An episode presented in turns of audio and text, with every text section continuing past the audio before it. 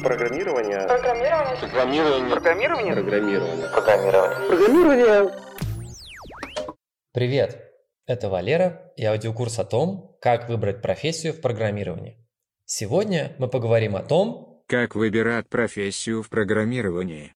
как выбирать вообще профессию, на что ориентироваться. Достаточно, ну, как-то на базовом уровне потрогать, посмотреть, что тебе ближе. Если ты про визуал, то тебе, скорее всего, нужно выбирать какие-то вот фронтенд языки, там, ну, и вообще фронтенд специальность, iOS, io- Android, либо веб.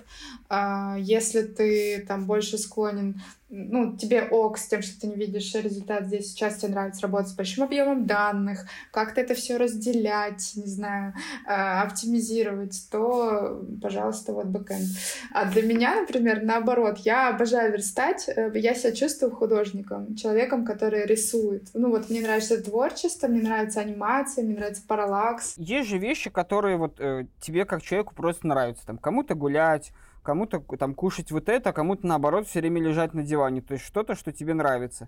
Также и с э, программированием. Мне кажется, сперва стоит обратить внимание на стоимость э, риска, да, неправильного выбора. Дело в том, что здесь нет такого, что ты учишься там учишь один язык, технологию, потом думаешь, нет, не мое, но другой я не буду уже учить, потому что это же сколько я учил, там, несколько месяцев э, страдал, а теперь столько же месяцев э, страдать на другом языке, а это все на смарку. Такого не будет. Дело в том, что изучение любого популярного языка, оно облегчает изучение второго языка в десятки раз если уж там не в сотню раз. На мой взгляд, это обусловлено теми э, факторами, что основная трудность изучения языка — это воображение в голове, как работает этот механизм. Читать этот текст и понимать, э, что за механизм он описывает. Это просто навык э, тренировки. Если человек э, кодит, ищет ошибочки в своем коде, даже вот пусть там 5 часиков посидит в поиске, где один плюсик он забыл, это развивает как раз вот эти вот нейронные контуры, он начинает лучше понимать, как механизм работает. А механизм программы, он везде один и тот же. Поэтому, если изучаете другой язык,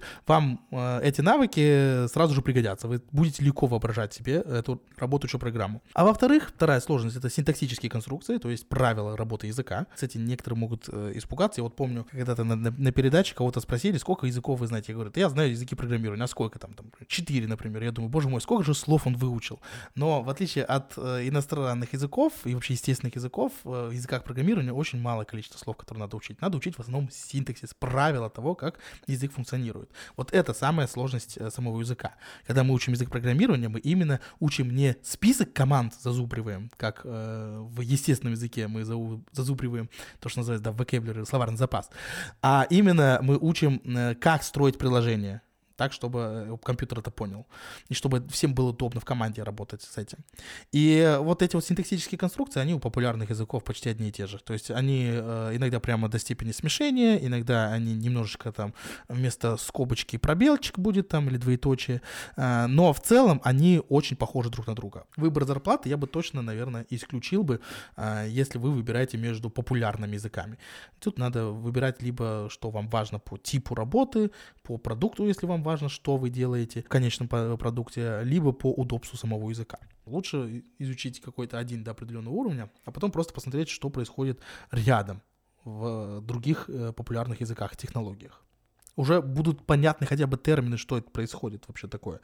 Как работает там JavaScript и причем тут браузер, например.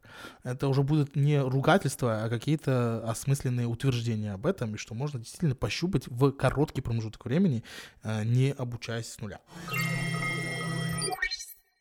Итак, что я сегодня узнал? Выбирая профессию в программировании, можно отталкиваться от нескольких вещей. Во-первых, от продукта, то есть от того, что вам вообще интересно создавать. Например, это исключительно мобильные приложения, и вы сразу это понимаете. Тогда выбор сужается до платформы iOS или Android. И точно так же с другими направлениями. Во-вторых, можно выбирать от характера работы. Например, вам больше нравится посидеть и подумать, как решить сложную задачку, или вам больше нравится сразу видеть результат своей работы, или вообще вам интересно узнавать, как работают вещи, или почему они работают не так, как нужно. Тогда это про тестирование. В-третьих, можно выбирать, отталкиваясь от зарплат и конкретных задач, которые нужно будет решать. Для этого можно поискать в интернете вакансии джунов разных профессий. Там часто пишут конкретные зоны ответственности и не так часто зарплаты.